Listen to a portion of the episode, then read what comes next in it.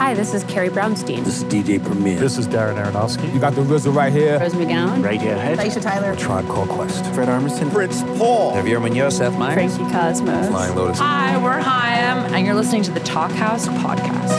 Ow!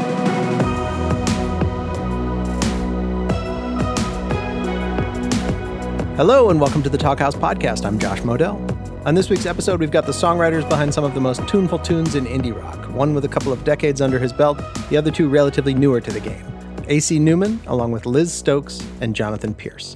Now, Stokes and Pearce are the core of the New Zealand band The Beths. She sings and plays guitar, he plays guitar and engineers their fabulous records. Their third and latest, Expert in a Dying Field, was one of twenty twenty-two's best, and you don't have to take my word for it, it made tons of those best of the year lists. Stokes is a fabulous lyricist and expressive singer. She's one of those people whose semi-deadpan actually says quite a lot. The songs are melancholy and spunky and sort of in the tradition of some great late nineties, early aughts indie rock like Superchunk or Rilo Kiley.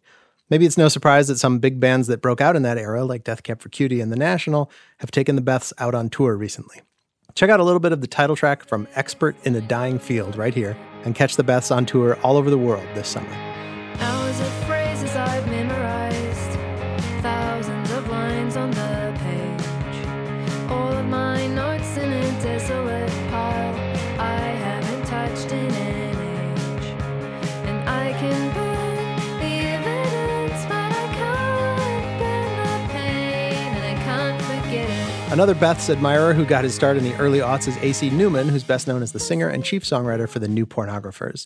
That Canadian band started out as a sort of supergroup consisting of Newman and Neko Case alongside Dan Bejar and John Collins of Destroyer, but over the years it's really become a vehicle for Newman's incredibly melodic songs. The band is on tour now behind their ninth album, the slightly mellower, though no less engaging, Continue As A Guest. And yes, both the current live lineup and the record still feature Neko Case. In the past, she's had to split time with her vibrant solo career.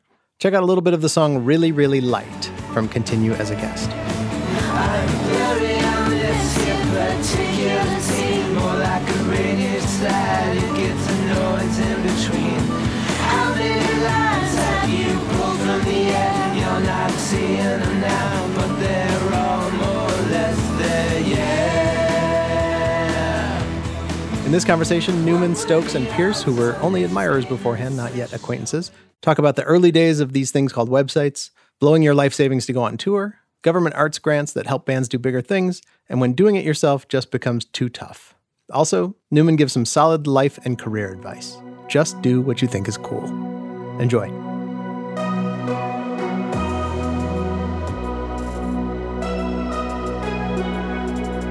How old is your son? He's eleven. It's funny, the, yesterday he asked me the weirdest question. He, we were just driving in the car and he said, "Do you like being a songwriter?" And I'm Whoa. like... I'm like, why, why do you ask? And he's like, and he's like, well, you know, sometimes you come back from your studio and you just seem kind of stressed out.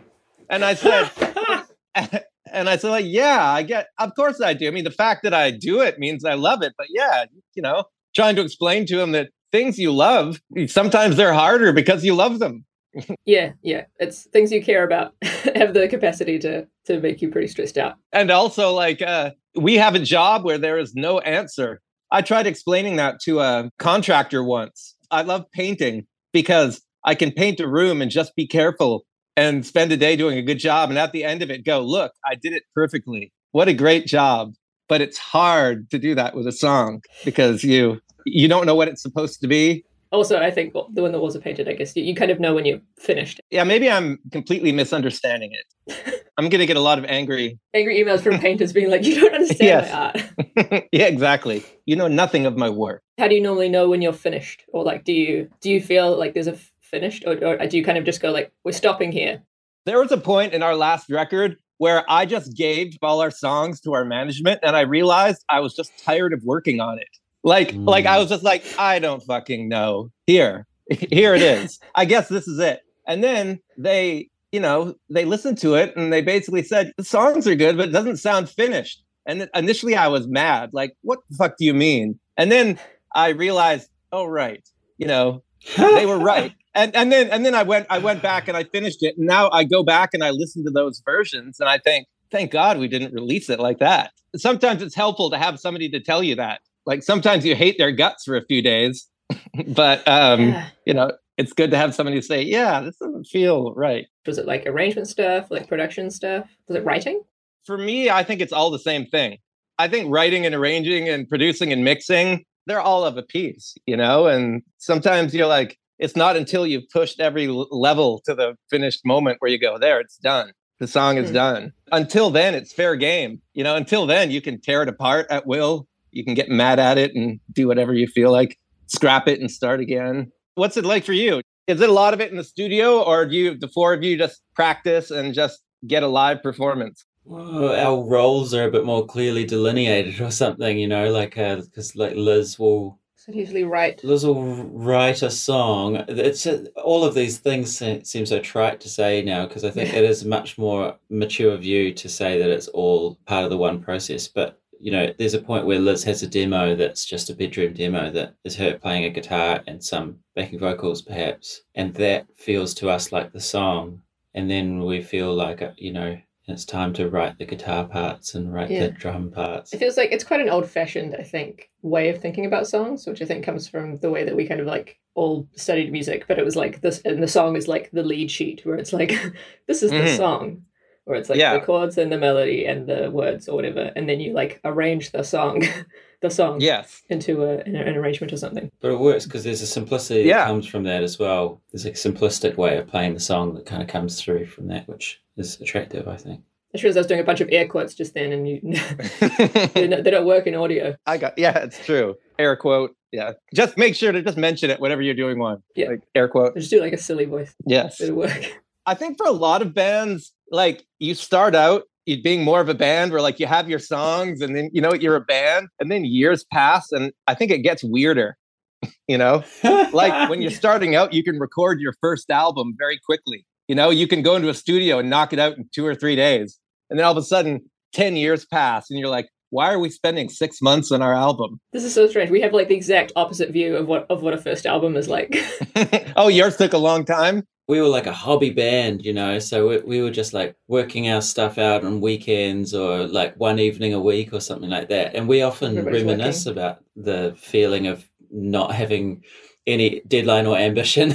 And well, actually, to me, when I think back on it, we were kind of the exact same thing.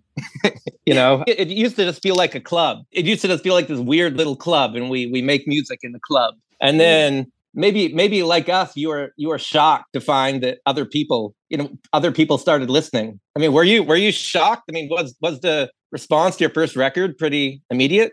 Yeah, it was. It was kind of wild. Like, we'd been a band for a long time, and we played a lot, like in Auckland, Auckland, New Zealand, like for like mm-hmm. two or three years. We just played in Auckland, New Zealand, and sometimes in like Wellington or Christchurch. But um, mm-hmm. we just played, you know, like once a month at the Whammy Bar.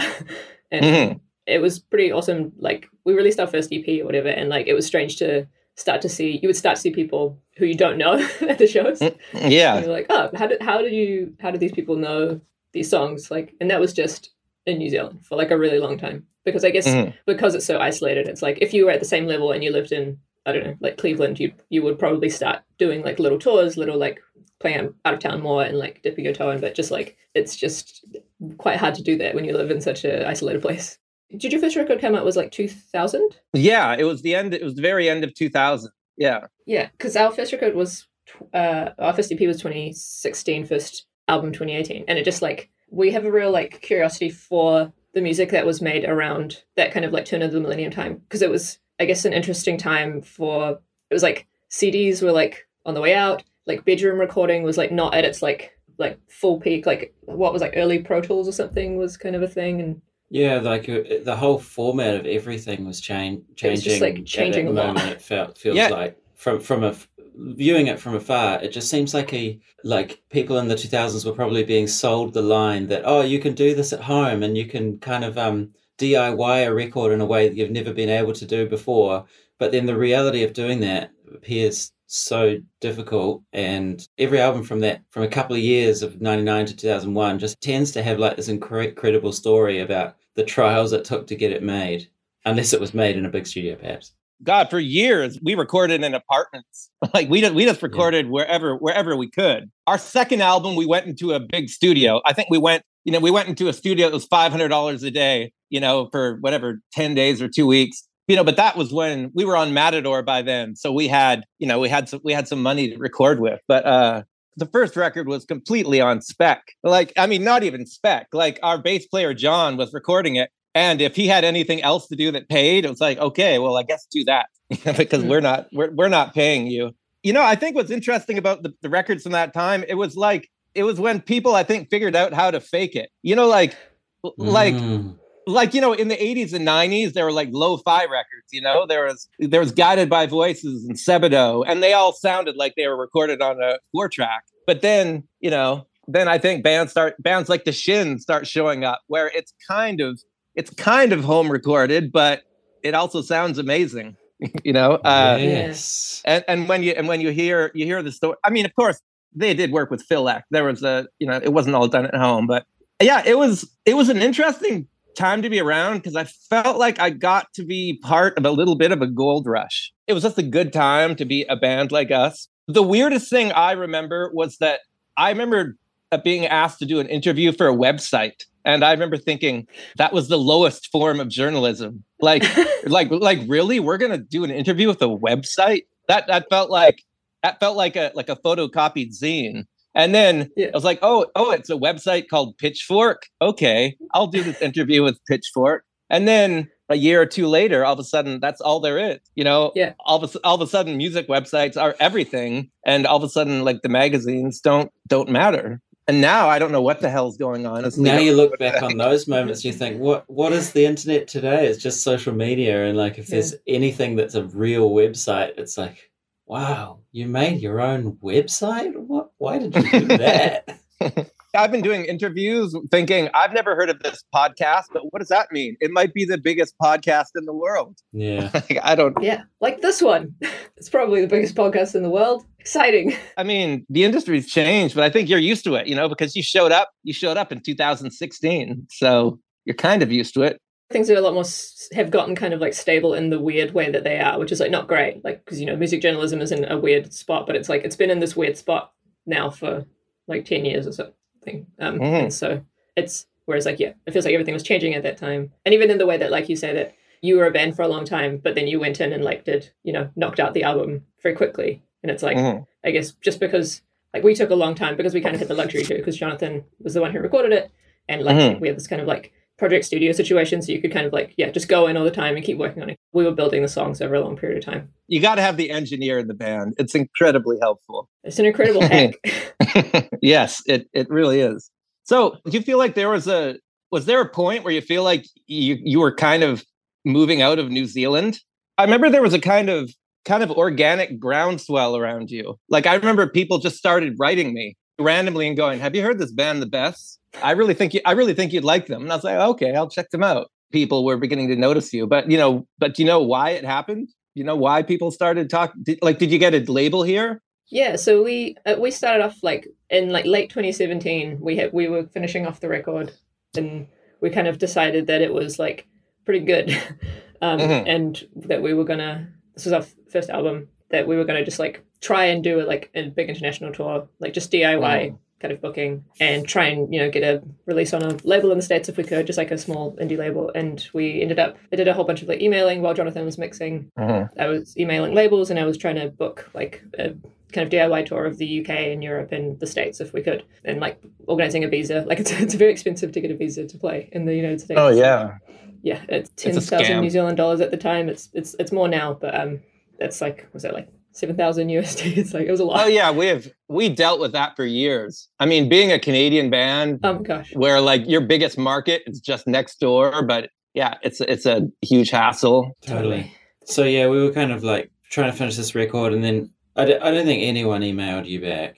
No. Until the one person does. And that person turns out to be Carpark, who are absolute angels, who we love working with, Carpark Records. And they they had a New Zealand connection already. And it was probably because of that that we ended up getting it, like, properly getting to meet them and talk about releasing music with them. Um, yeah. But, uh, you know, Liz's, like, work doing a D I Y, doing booking D I Y tours was really kind of what kicked things off, because we we knew, and what we like what we always wanted to do was play shows and show people that we w- could be a good band, you know, in person. Mm-hmm. And um because that's what we really love doing, like playing shows and playing our instruments is the most fun thing in the world. So we just went and mm-hmm. um, played a couple of small D I Y tours. But fortunately, we had Carpark's help by that time, and sort of things like outstripped our ambitions quite quickly. You know, were there any um were there any government grants from New Zealand? Yeah. Oh yeah. oh yeah. I was I was thinking, yeah, it was the same with us. What's the Canadian grant situation like? Uh, it was it's really good. I felt like we almost abused the system. I mean, we played Australia and New Zealand like four times, you know, and that's because, you know, we our shows were our shows did well, but not enough to fly seven people across the world, you know, and mm. and, uh, and all over Australia. Yeah, it's a I mean, it's amazing. It's helped so many Canadian bands. Well, yeah, because we kind of costed it out for ourselves and worked out that we needed to save up about thirty thousand New Zealand dollars, which would be quite a lot. But like, I guess we're yeah. not twenty-one, you know, so yeah, we, we, were, we were working day jobs and stuff in our mid-twenties. And we, mm. we we had we had a while to plan this stuff out. And so we, between Liz and I, like being a, I think the other like killer advantage is being a couple in a band, right? Mm. It has yeah. its has its difficulties, and there's famous examples of it going wrong, but when it goes right, it's amazingly effective. Um, mm-hmm. Yeah, you could decide as a couple to blow your life savings on a tour.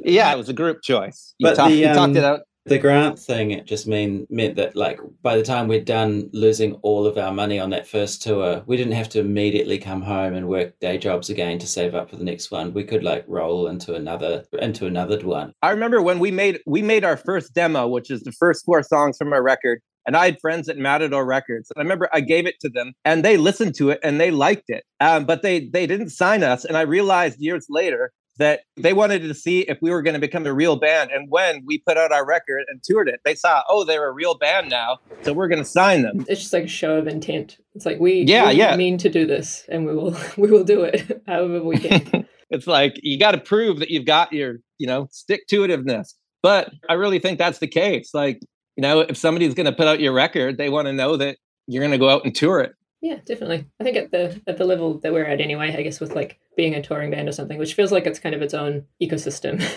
of, of mm-hmm. making music. Because I guess there's, because that's not necessarily the case, right? Like now, if you if you want to be making music, you can kind of just make it, and people might like it all over the world, and that's kind of sweet. And then you kind of have to like build. If you want to tour, you can, and you can kind of build from there. But it's like this weird, um, I don't know, upside down way of of working. I mean, when was the last time you played in America? We just got back from a tour uh, like a couple weeks ago there. So we were there for about six weeks, five weeks. Oh, that's awesome. Oh, wait, is that, was that with Death Cab? No, that was just a, a headline tour for the, cause okay. we released an album uh, September last year. Okay, awesome. Where did you play in New York? Uh, Brooklyn Steel. Oh, awesome. Well, that's yeah. amazing. So you're doing incredibly well. It was a good tour. We felt great about it. It really was like pinch me kind of at several moments. You know, there was lots of lots and lots of good moments on that tour. I could probably guess at half the venues you played in every town. Yeah, this is a fun Wait. circuit. We played this game before. Did you play Union Transfer in Philadelphia? We did. We played Talia Hall in, in uh, Chicago. That's a great venue. Oh, yeah, yeah. That's awesome. I, lo- I love that place. Yeah, that was great. First Avenue Minneapolis was cool. First Avenue is such a, a legendary venue. Oh my gosh. I was like, is, I wonder if Prince will be there in spirit. He used to show up like occasionally and just with wow. his guitar and play with a band that he liked. I mean, not not not that often, but um, there used to be a Prince store right by First Avenue, but closed. What did they sell? Just Prince stuff. you had you had to move through a purple curtain, and then all the empl- all the employees looked like they were in the revolution. They were all dressed in like, you know, satin or whatever, velour. Amazing. Yeah, but I guess not enough people are buying Prince stuff at the Prince store. Yeah, maybe Prince was the biggest customer of the Prince store, and then he and then he and then he died, and then it was really hard. Uh, well, we had to postpone our Minneapolis show this time because um, there was a big, giant snowstorm, like in the in like February or no, it was yeah late February, early March, and so we had to postpone it to the end of the tour and do like one one fly date. So we got stuck in Bismarck, North Dakota for like, three days. Uh, they closed the interstates and we were in Holiday Inn hellscape where there's yeah. there's no food and there's just holiday forecourts, uh, Holiday Inn forecourts everywhere you look. Yeah, that is three quarters of America. at least right. three quarters. We haven't done that many bus tours. So like normally we're in a van. And so you're a bit more agile. You can kind of like, if you're staying in a small town, you can find the cool thing yeah. and go see it or something like that. But, you know, when you're in the bus, it's like the bus is parked in the airport hotel district and yeah, you can walk to an Olive Garden. Was this your first bus tour? It was the second bus tour, but uh, uh, it was the first one where we really owned it. The, the the The first bus tour was more like a COVID prevention bus tour. Mm-hmm. And it worked.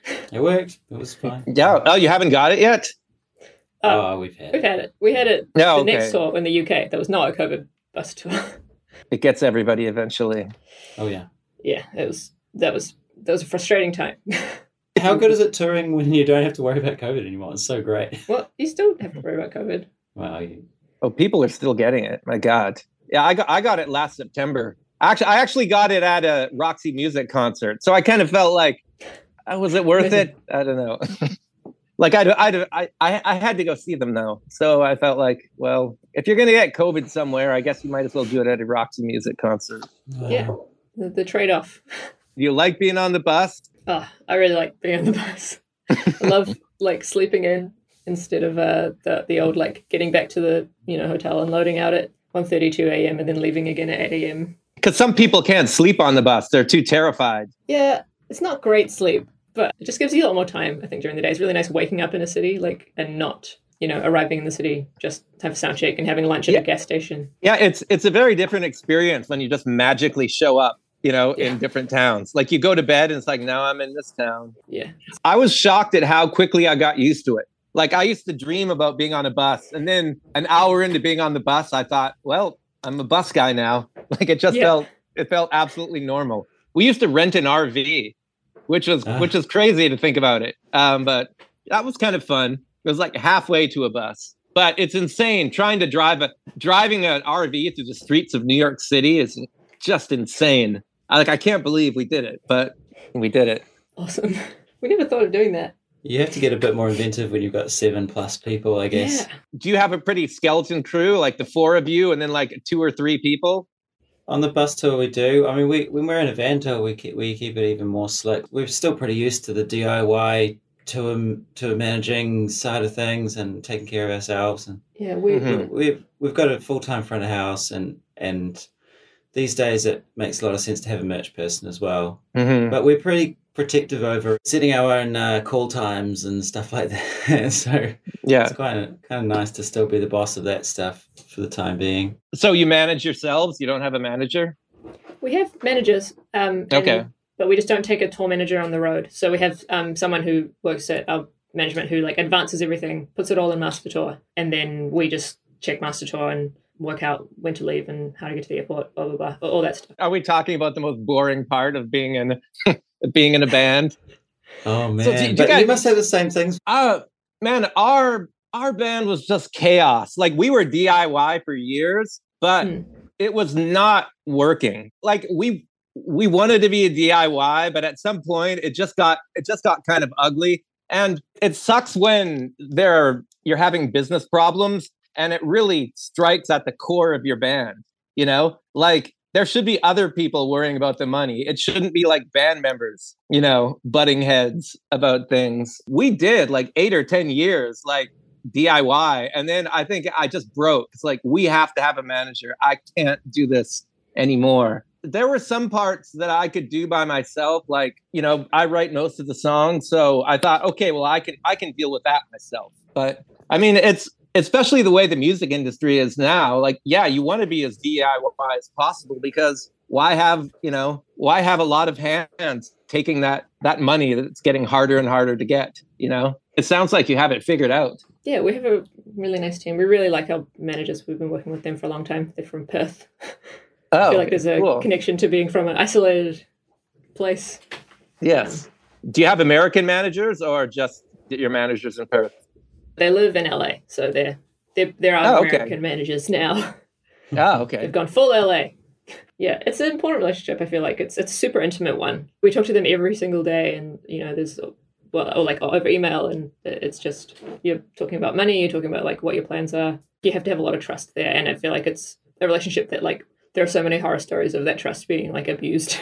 I really like our manager and our lawyer, who we'd been with for years and years. I remember what she said to me. She said, like, she said, Carl, eighty percent of managers just don't do anything for you. You know, like you'll, you'll just make the same amount of money. fifteen percent of them, you'll make less money because you have a manager. And then she said, there are like five percent that could actually do things for you. And she said, I think, I think you found one of the five percent that can actually help you. It was interesting to have a lawyer say that to me. Like, yeah, most managers are pretty useless, you know? Totally. There are those people around who are just central to every to every artist. It's it's kind of a shock when you go and go out on the road and realize just how small the um, the club is. It, it speaks to the truth of some of these slightly apocryphal stories of like, um, you know, the helicopter. Was it a helicopter or a light plane crash where Buddy Holly died and and um, mm-hmm. the Big Bopper and and a, and a few others? And it's like, well, it's only two or three people, but actually that's a total tragedy because mm-hmm. the amount of effective people in the business is actually shockingly small. And there's people yeah. who work at the intersection of all of them. And a few of those people who we, we figured out pretty early on we could trust. Mm-hmm. At the time we were meeting, our manager said a very similar thing. And it was it was almost even more poignant because the person we trusted more than anyone said, who, who was a young woman in the business, and she said, this guy I really trust. It was a very big recommendation for us. So, yeah. It's, um, we didn't want managers when they came along. We we sort of thought we didn't need it for, and we figured we could probably carry on for a year or or, or two years without without management. It's kind of a good problem to be at a point where you're like, you know, things are, yeah, our band is getting big enough that maybe we need some help here. It's like finding your life partner. It's like we looked for years, but we finally found it. We found our manager that we trust. I mean, everybody you work with, labels or managers or the people you play in a band with, there is, it, it's kind of an intimate thing there. You're letting people in in ways that, you know, you wouldn't normally. It feels like a marriage. It's like, we are in this together for the long haul. We need to make sure that everybody's happy. I still feel weird, like writing a song and like presenting it, presenting it to your friends. And, you know, it's good. It's good when you've been working with people long enough that you can do that. And you can go, here, here's my new song. People you trust enough that if they say, I don't know, I don't like this one, like you'd go, okay, you know, I, I, tr- I trust you. You know, we're, We've been, we've been through it enough. Or when you can have heated arguments with people, but it never gets personal. You know, like when, when you can argue over music, but it, it it's just, it's friendly. Yeah. Even if you're saying you're crazy. No, you're completely wrong. But because you've, you know, you've known each other so long, you've done it for so long, you can have those conversations. It's a, it's a rare thing. We don't argue a lot, but I think that's just New Zealanders. Yeah, it's like just got so conflict averse. Hey, I mean, I'm Canadian. We have the same. We have the same rep. Yeah, you know, every we're known for apologizing constantly. So we're understood. Yeah.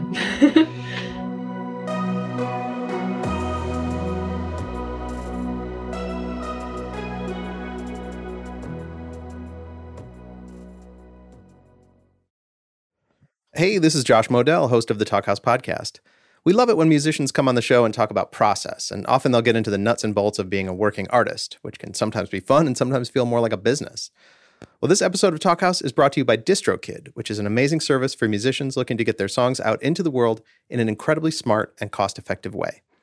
For the past decade plus, DistroKid has made it easy to get your music on all the streaming services, including Spotify, Apple Music, TikTok, Instagram, and more. You keep one hundred percent of your earnings minus a flat yearly fee, which is a better deal than you'll find anywhere else. More than a million artists use DistroKid, and the latest version of their app is better than ever. It includes features that make it easy to see your account details, including the money you've earned, as well as to seamlessly edit things like lyrics and metadata across platforms. There's even a feature called Instant Share, which allows you to easily share files with your bandmates, booking agent, playlist curators, and more. Distro Lock allows you to protect your songs. DistroKid users get a YouTube official artist channel, too. The list goes on. The DistroKid app is available on iOS and Android. Go check it out today. Seattle in the nineties. A tidal wave of iconic music roars out of this sleepy city and launches a pop culture revolution. Here's a story you haven't heard. Let the Kids Dance is a new podcast about the rise and fall of Seattle's teen dance ordinance, the law that made it illegal for young people to go to concerts. A story of moral panic, grassroots activism, in an unstoppable music community that fought for its freedom. Listen to Let the Kids Dance from K U O W and the N P R Network. So we've put out our third record just about six or nine months ago or something like that. Mm-hmm. And um, done a bunch of touring of it, but still got still, still got a really big year planned ahead of us with lots lots more touring and stuff. And so you're coming back here? Yeah, we're coming back. We're doing that tour with Death Cab that you that you. Oh, okay. So, so so it hasn't happened yet. Okay. No, no. Yeah, we're doing that. We're doing a tour with the National. We're doing a number oh. of smaller summer festivals, that sort of thing. Oh, that's amazing. Um, so we're in this, the States quite a lot. Uh, I'm ashamed to admit that I don't think we're in Canada again this year. Well, neither neither am I.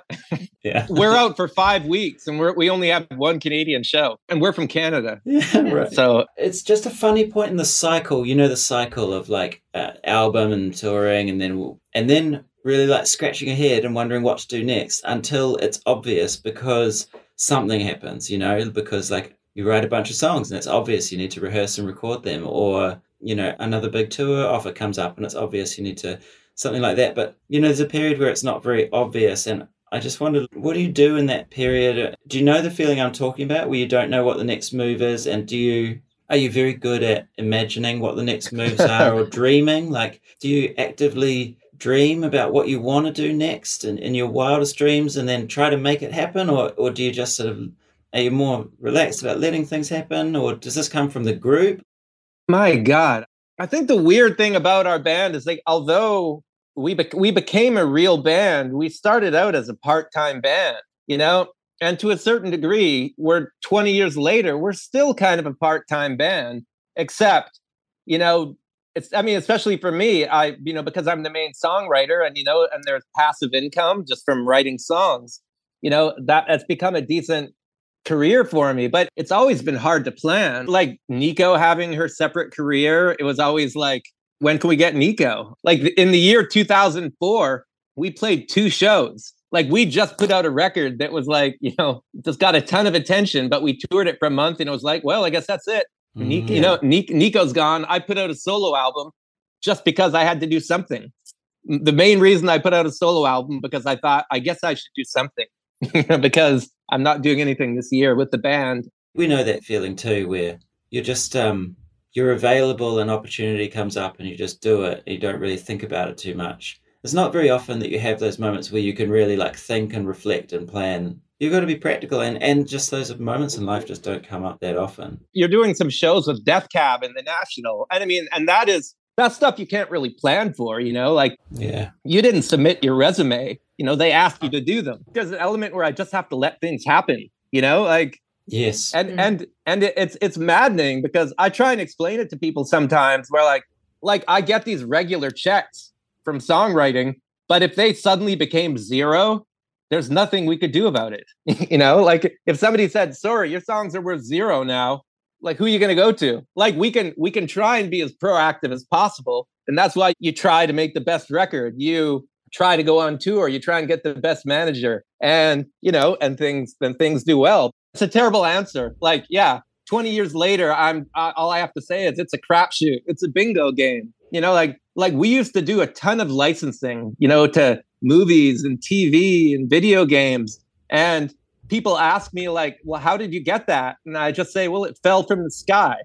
You know, it mm-hmm. just happened. Whenever I've tried to get anything, whenever I've thought, oh, I'm going to really work at it, nothing ever came of it. It always just It always just fell from the sky. The thing that you have control over is writing good music. Yeah. Making making as good music as you can. That's like the one thing that you have that feels like you have proper control over.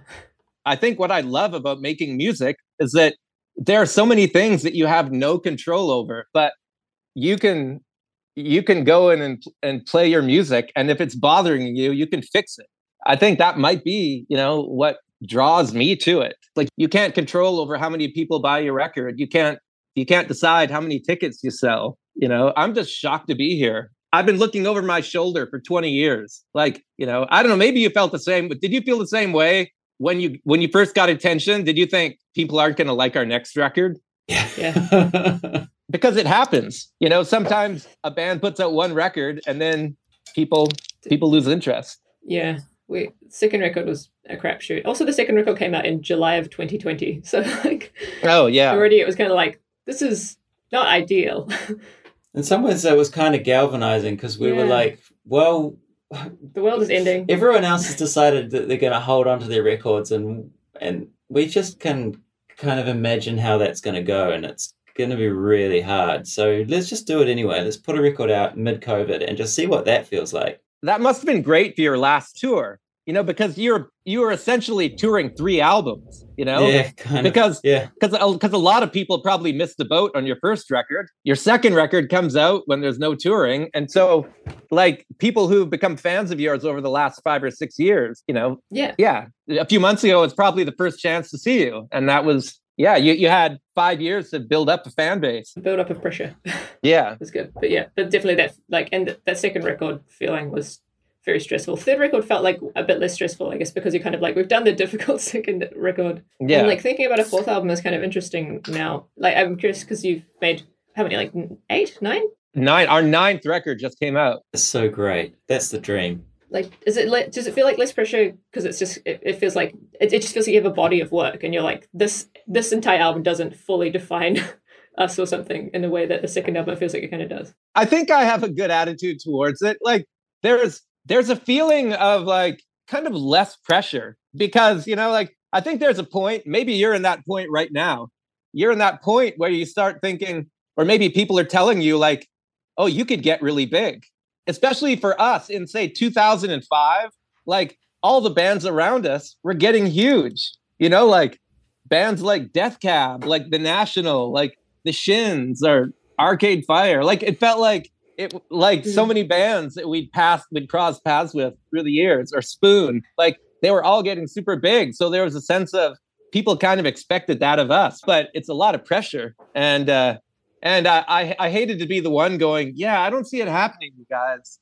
Like, I don't I don't I don't see us being the next Arcade Fire. Was it ever tempting to be like, I'm going to try and write an album that's going to make us that's going to make us big or something like that? No, because I thought the moment I try and do that, I felt like that would be the most massive fail of my life. Trying to chase what I think people want to hear, like I just mm. I, I I couldn't I couldn't do it. I just I just absolutely couldn't. Like from, from the beginning up to now, I think I've thought to myself, like, just do what you think is cool. Like the first record, we went from completely unknown to being a buzz band because we made a record that I thought was cool. So I thought, why not continue with that? Like, so at the heart of it, just every decision you make in the studio, just think, well, what do you think is good? Not what do you think will get you on the radio? What kind of music do you want to make?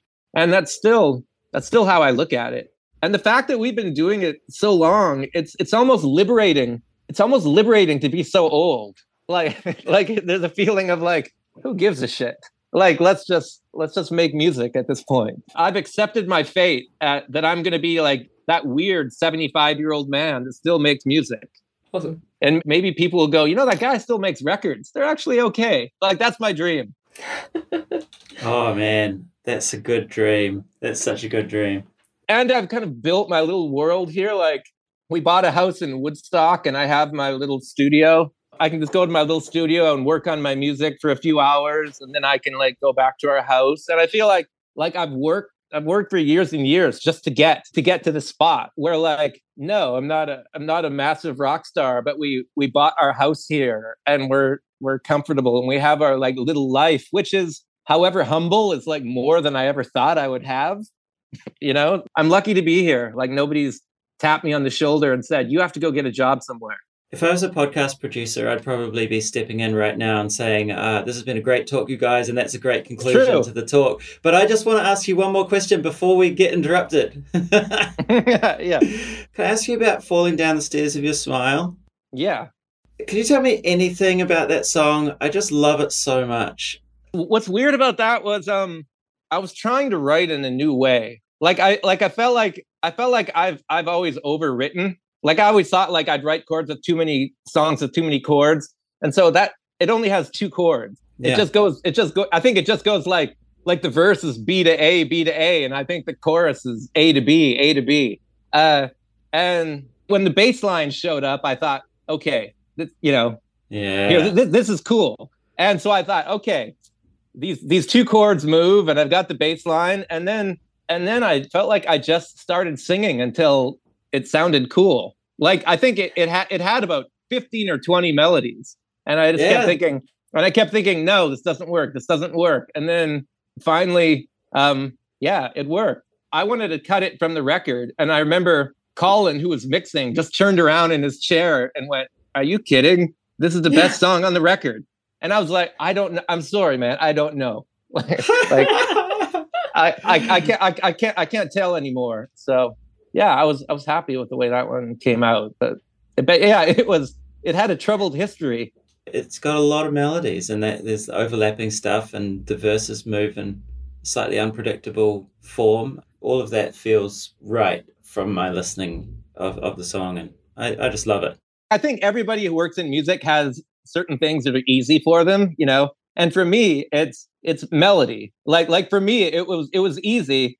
Yeah, like you, you talk about, yeah, it does have a lot of melodies. It has about five or six different melodies, which I whittled down from like fifteen or twenty. Mm. And that can drive you to madness when you're like, yeah, my my song has twenty melodies. Do you all feel that way? Like there's something there's something that is there a part that you think is your power alley? Like like the part that comes easy to you? I feel like it, yeah, melodies feels right for me. Like I, I don't, I don't have a strong relationship with harmony really. Like the harmony is always usually just driven by the melody, which seems usually like often arrives first. Or if if the if there's like a riff that's over the top, it's like it's easy for me to think about the melody like interplaying with the riff or something like that. Whenever I meet songwriters I, I like, I'm always going, so what do you start with? You know, like mm-hmm. you start with words, do you start with melody? It's a, it's a, I I start with melody definitely. The words are tough. I, I think it would be so amazing to be a songwriter that starts with the words. I've written some songs with Neko recently where she just gave me words and said, will you write, you know, a song for this? I was shocked at how easy it was. Like, oh, I've already got the words. And then like two hours later, I'd go, here you go. Wow. Like, here's the song, you know, because you've you've given me the hard part. You've already given me the part that I struggle with. Do you ever try writing the lyrics first or... Yeah, I write the lyrics first uh, a lot. I used to do it a lot more. Now it feels like they're they're much more intertwined. But I used, but I still write like write write like just like stream of consciousness stuff. Mm-hmm. Um, try and like write what feels like rhythmic words or something like that, and good rhymes. I like rhymes. Sometimes like the song feels like it like arrives like almost fully formed. Sometimes it's like messing around with words for ages. Sometimes it's like I know what the words are, but need to figure out how to make them sound more interesting. Do you want your songs to have a specific story? You know, sometimes, but I feel like the I'm not really a story songwriter, which like I really like story songs that feel like they have a narrative. Yeah. And like almost like characters and stuff like that. But I tend to just write like feelings songs and like relationships yeah. songs. And um, yeah, I feel like I, I know my lane.